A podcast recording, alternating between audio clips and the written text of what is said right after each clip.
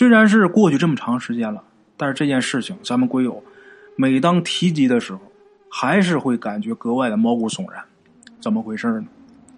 话说呀，40年前鬼友他们家是居住在黑龙江省小兴安岭。大伙都知道啊，那一带是林区。那个时候啊，居住的人口啊并不是很多，哎，也没有楼房，都是砖头砌的这个小平房，稀稀拉拉的坐落在群山围绕的平原上。那地方这个森林啊是格外的稠密，林区嘛，周围没有荒山，这山坡上被开垦的田地部分也不多。这山上啊基本上都是几十年和几百年的古木。打这个山腰往上啊，松木是最多的。虽然是最多的，但是它也不是全是松木，这其中还夹杂着白桦和白杨。咱们鬼友啊，他年轻的时候呢被定为右派。这个帽子一给你扣上啊，你想要找到别的工作是很难的。于是呢，咱们鬼友啊就去给人家扛木头。那活儿啊不是一般人能干的，你得从高山上把这木头啊给背下去。而且这山地啊沙石很多，这坡也很多。这个夏天呢干这活是非常辛苦的，得说是艰辛呢。夏天很热呀，为了避免中暑啊，不能赶着中午这个太阳最毒辣的时候去干活去，不能赶上这个日头正旺的时候你出去扛木头去，只能是凌晨4点多钟起来干活。不过呢，这个夏天啊，森林是非常美的。清晨上山，踩着没小腿的这个草，这鞋永远都是湿漉漉的，就包括这个裤脚的啊，永远都是湿的。怎么回事呢？这个灌木啊、草啊，包括贴近树根这个位置的树皮，都被这露水啊给打得湿透了。这个时候，这个鞋虽然是湿的，裤腿虽然是潮的，但是啊，满眼的清翠欲滴呀，就宛如仙子沐浴。看着这个跟仙境一样的场景啊，对心灵疲惫的人来说呀，那简直就是一种莫大的享受啊！话说呀，咱们鬼友那天跟平时一样是起得很早。他在没被定为右派之前呢，是做这个中学教师的，有孩子有媳妇儿，3个孩子。他起来这会儿啊，他媳妇儿和3个孩子这会儿还在熟睡。咱们鬼友赶紧是匆匆的洗漱啊，然后吃了一口干粮就出门了。跟他几个同伴啊，在这个山脚下汇合，因为干活是从山上往下扛木头嘛。上山的路啊是很好走的，因为你不扛东西没有负重，这人呐精神状态很好，很轻松。再看着满眼苍翠欲滴啊，心情非常放松。他们几个同伴啊几乎都跟咱们鬼友这年龄相仿，也都是20-30岁。哎，其中有这么一个，咱们鬼友管他叫老徐的，唯独这老徐啊他岁数大，这老徐已经得有45岁了。老徐呢少年家贫，但是几个兄弟当中啊他身体最强壮，臂力惊人呐。他干这一行啊大概从很久以前就开始了，因为每次啊老徐跟着咱们鬼友他们一起搬木头的这个过程中啊，老徐都能是依仗着自己丰富的经验给他们一些富有效用的忠告。老徐这个人很好，哎，但是多少呢有点小毛病。什么毛病？有点话痨。这人啊只要是别人引起一个话题，他就能滔滔不绝的说个没完没了。老徐啊他媳妇儿去世能有2-3年了，也没留下子嗣。哎，这老徐也没孩子，虽然没孩子，但是老徐也一直没有再娶。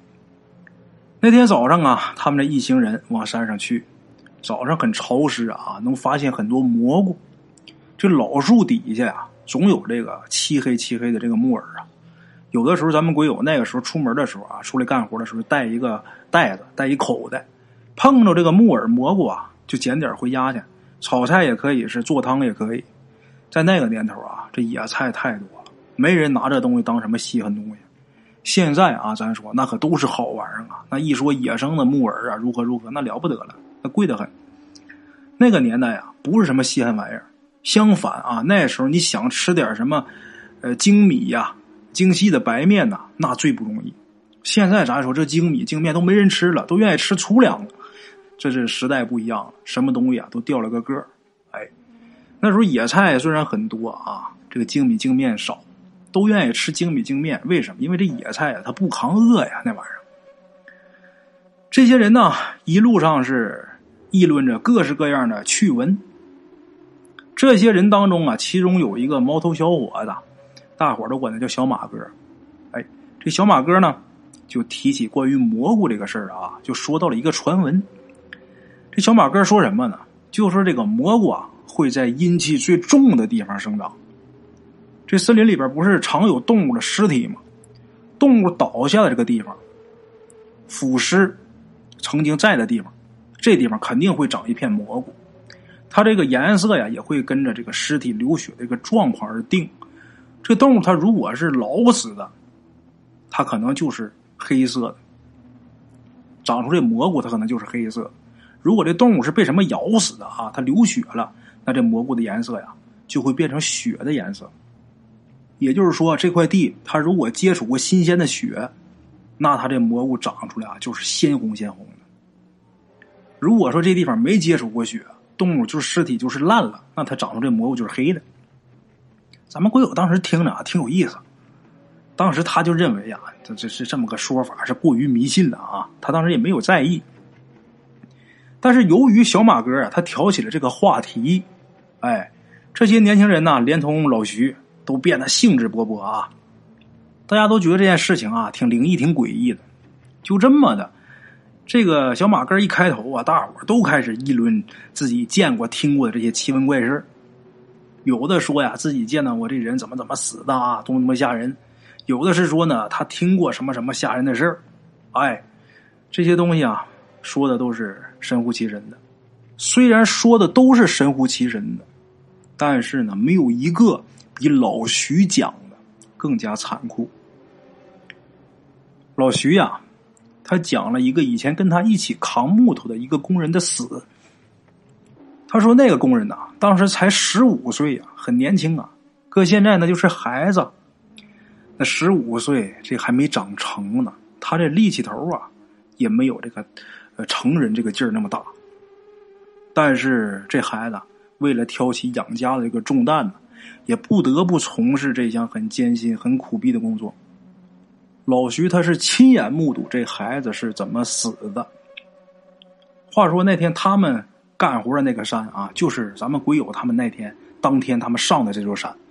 等于说老徐说这故事啊，咱们鬼友他们听的时候，这个事就发生在自己现在身处的这座山。那天呢抬木头是4个人抬，这个树顶端的这些小枝啊都已经去掉了。这4个人呢是2个在前2个在后。这个年轻的孩子啊，岁数最小15岁这孩子啊，他在最前头，前头抬这个东西啊他能稍微轻巧点，因为树啊他从这个根儿往上了走是越来越细。等于说这孩子抬最细的这边，大伙也都照顾他，知道这孩子小，没让他抬这大头，孩子就抬这个细的这个部分。这4个人啊抱着这棵树小心翼翼的往坡下走。这个坡上啊也是赶巧也是该着，就有那么一块小石头，这石头是又尖又利，不偏不倚的正好把最后一个人这脚给扎了。这人穿了一个胶底的鞋，这小石头尖啊直接把鞋给扎漏了，一下把这人脚给扎出血了。然后呢这人痛叫一声，本能反应就把这手给松开了。老徐呢还有另一个抬木头的，他俩是在这4个人的中间。一看后面啊这劲头不对劲儿，这俩人反应非常快，觉得这个劲儿不对啊，马上这俩人把手就松了。可是在最前面这孩子由于经验不足，这孩子是卯足劲儿啊使劲抱着这棵树。结果呢后边这3人一松手，这树一松开，那巨大的惯性啊就把这孩子直接就给带到这个坡下面去了。这坡下呀正好有一棵啊被人伐过的木头。那棵树的这树身很细，这棵老树啊带着这孩子跟这棵树就撞到一起去了。等撞上的时候这孩子停住了，那棵树啊那颗大木头就之前他们抬那颗啊，已经滚到山下去了。等老徐他们赶过去的时候啊，那棵大树早就已经看不见了，不知道轱辘哪去了。这孩子从腹部啊到胸部，直接就被这棵断木啊给贯穿了，从上到下开了一大口子。当时这孩子就不行了，那内脏全都粘这树上了，那鲜血就从这个大伤口里边啊往出喷涌。老徐他们过去的时候，这孩子还没死，那会儿眼睛很惊恐的张着大嘴看着自己这伤，可是就说话间这孩子就不行了，真把老徐他们给吓坏了。这个孩子不容易，后事呢老徐他们也都是帮了不少的忙。这几个人呢，当时抬木头这几个人啊，这么多年一直都是在接济这个孩子的姊妹，也算是帮这孩子了却了一个未了的心愿吧。老徐给大伙讲着这个事儿啊，就曾经发生这个事儿，给咱们鬼友他们讲着，一边讲着一边走啊，讲着讲着就已经走到当年老徐他们跟那孩子抬木头出事故的这个地方。这个时候啊，老徐拿手一指，这眼睛都不愿意往那边看，就说当时啊出事就在这儿。大伙都挺震惊的啊，因为刚听完这个故事就已经到了现场了。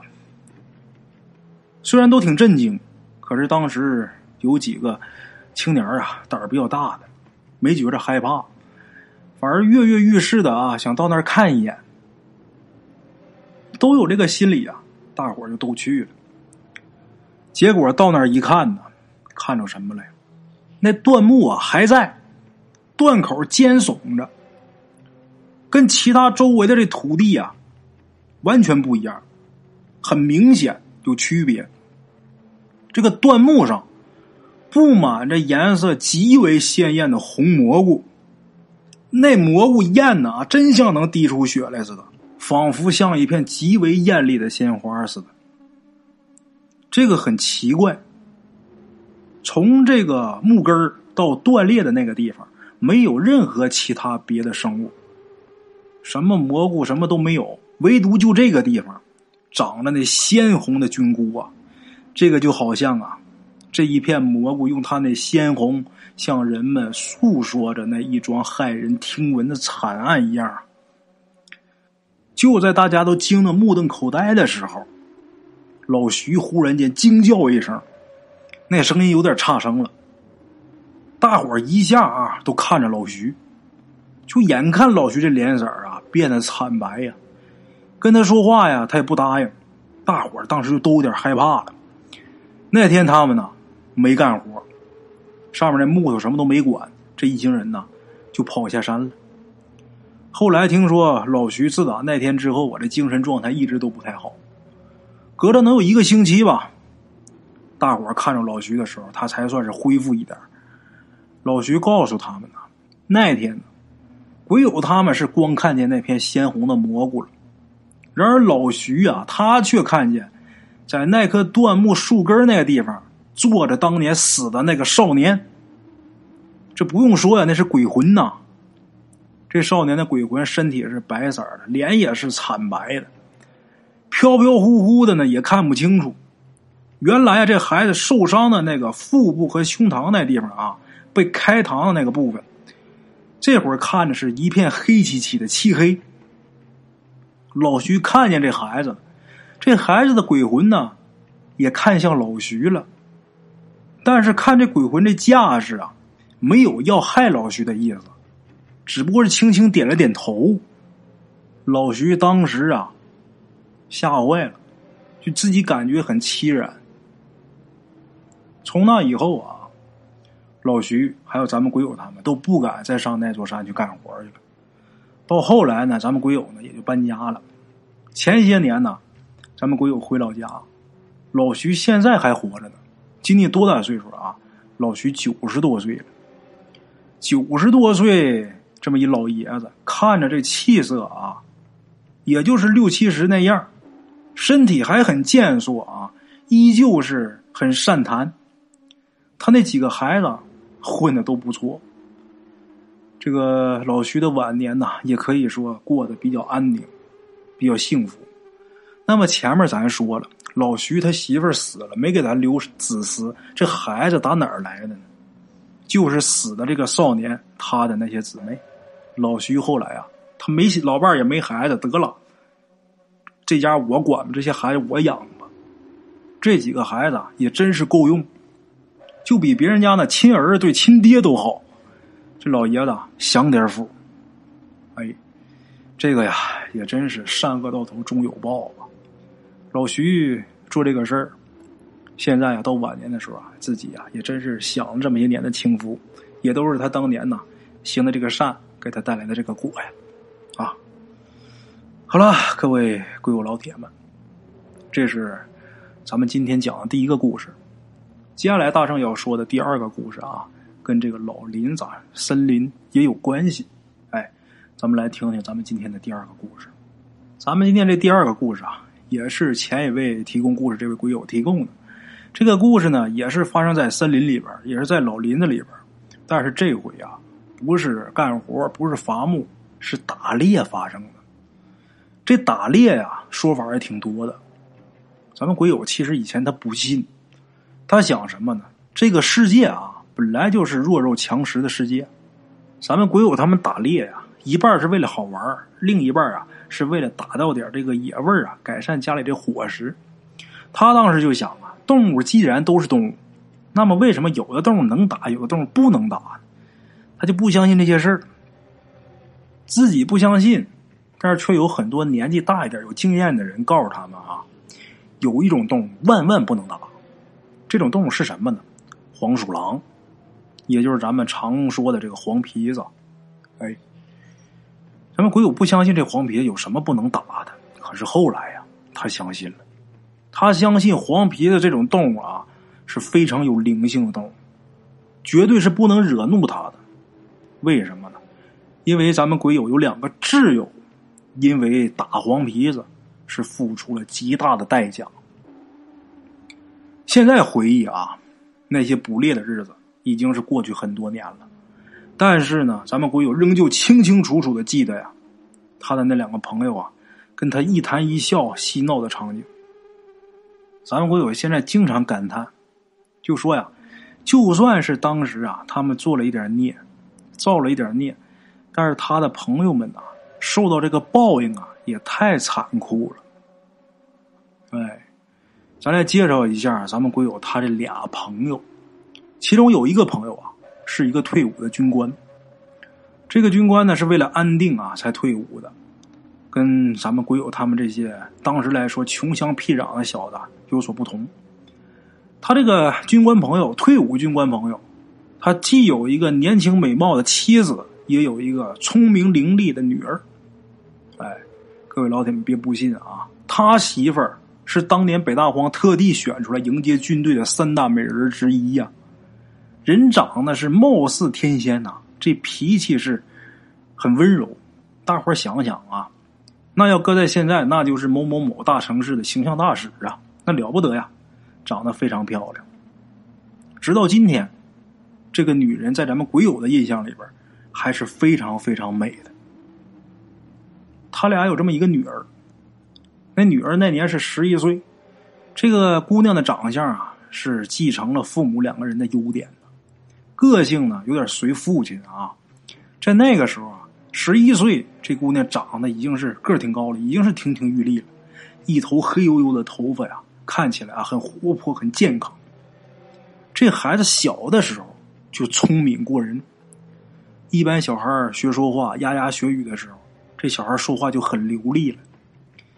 等10多岁的时候，11岁的时候，跟他们这些大人聊天的时候啊，这个大人跟孩子说话一点都感觉不到一个小孩本该有的志气。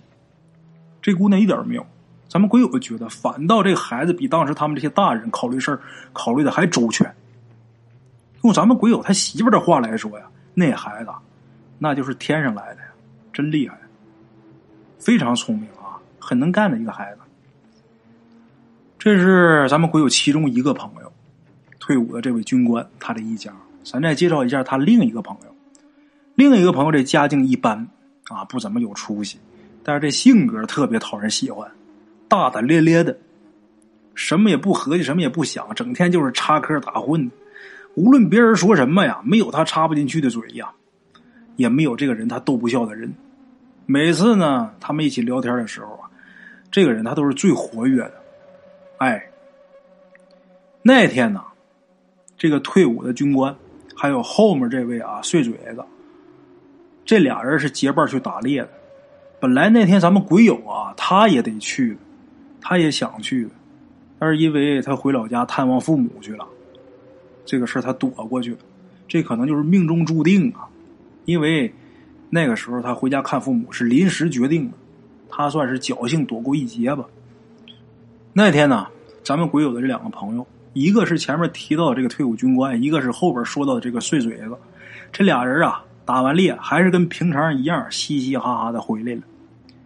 晚上的时候啊，咱们鬼友看完他父母也回来了。他们一共有6个人，总共是结伴去打猎，但是那天只有那俩人去了。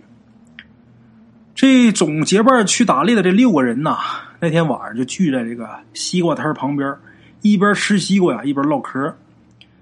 就问他俩，就说你俩今天都打了什么了呀？这时候这退伍军官就说呀，哎，就打几只兔子，本来呀差点打着一只黄皮子，可惜叫他跑了。这时候这碎嘴子就说啊，哎，你们不知道啊，那黄皮子个儿挺大呀，哲哥都抓着他了。这哲哥就是那退伍军官呐，哲哥都抓住他了，但是没开枪。哎，我过去我也薅住他尾巴了。这时候哲哥呀，缓缓手掐这黄鼠狼这个咽喉啊，想给他掐断。谁知道这时候这黄皮咋不老实，放了个屁，我俩被一熏呐，就把他给放跑了。这个碎嘴子，还有这退伍军官俩人在这说这个事儿。这时候人群里边有个年纪稍微大点的，这人得有小50了。平时啊不怎么爱说话，但是听到这会儿的时候了，擦了句嘴，就说呀，打黄皮子那可不好啊，那家伙有灵性啊，动不得呀。这时候大伙儿啊一听他说这话，就都陷入了挺尴尬的沉默啊。等到了晚上天黑透啊，大伙儿也是该散就散了。等第二天啊，还是重复着相同的日子。可是呢那年呢，这年轻的退伍军官家里边突然间出事儿了。出什么事儿呢？他那女儿啊据说是忽然间得病了，一直是高烧不退，后来好不容易啊打针治好了，却发现这眼睛慢慢看不见了。那孩子要强啊，前面咱说了各方面都很优秀啊，长得也漂亮，家境又好，从来没受过什么挫折，这一下眼睛看不见了，你说那孩子能不着急不上火吗？越上火这病就越不好。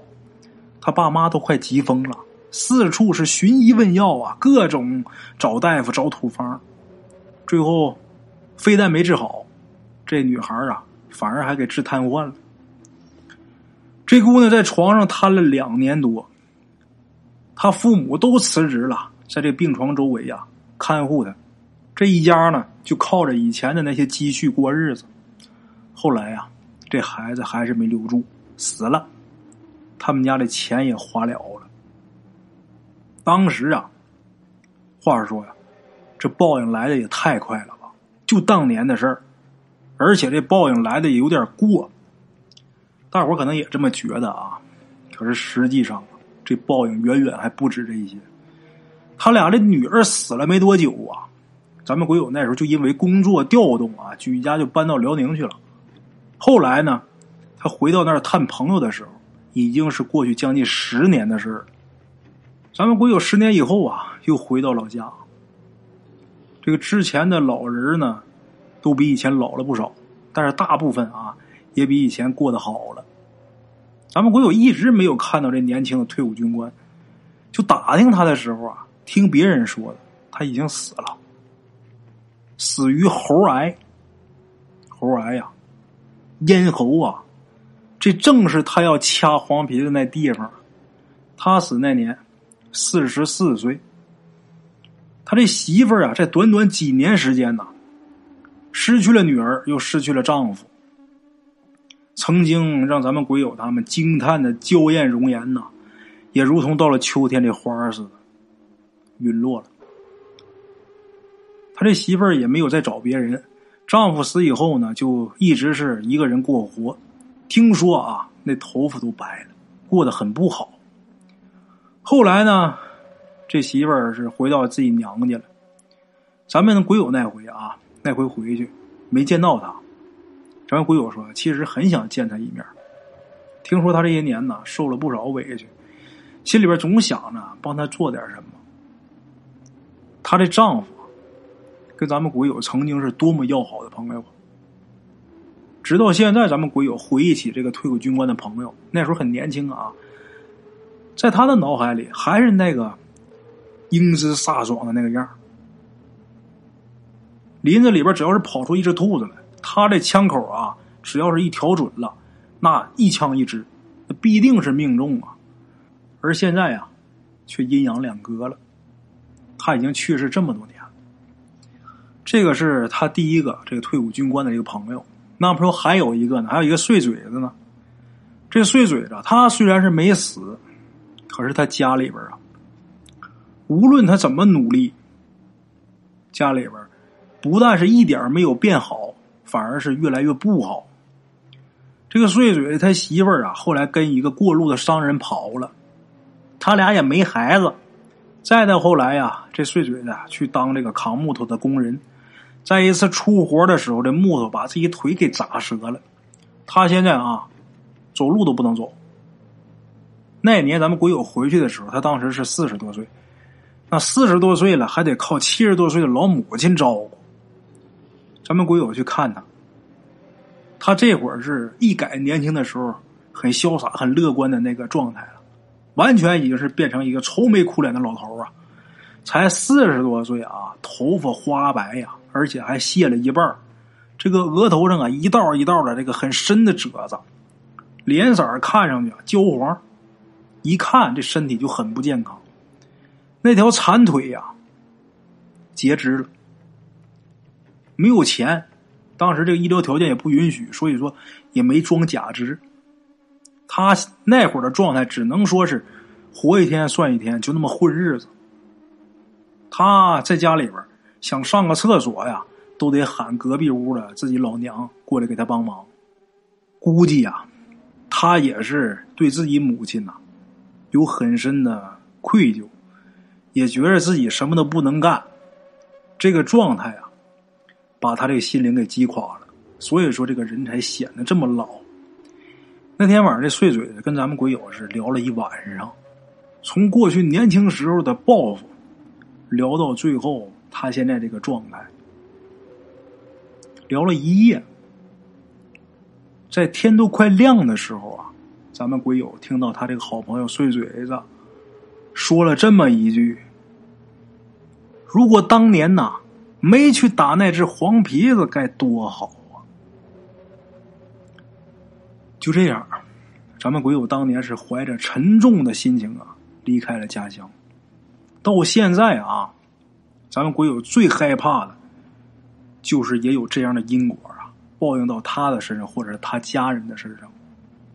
在这儿啊，鬼友今年岁数已经很大了，也想提醒一下大家，千万不要杀生。年轻的时候觉得这东西无所谓没什么，但是真正随着你年龄一点一点长大啊，你慢慢你就会明白，什么事儿啊早晚都得找上你来。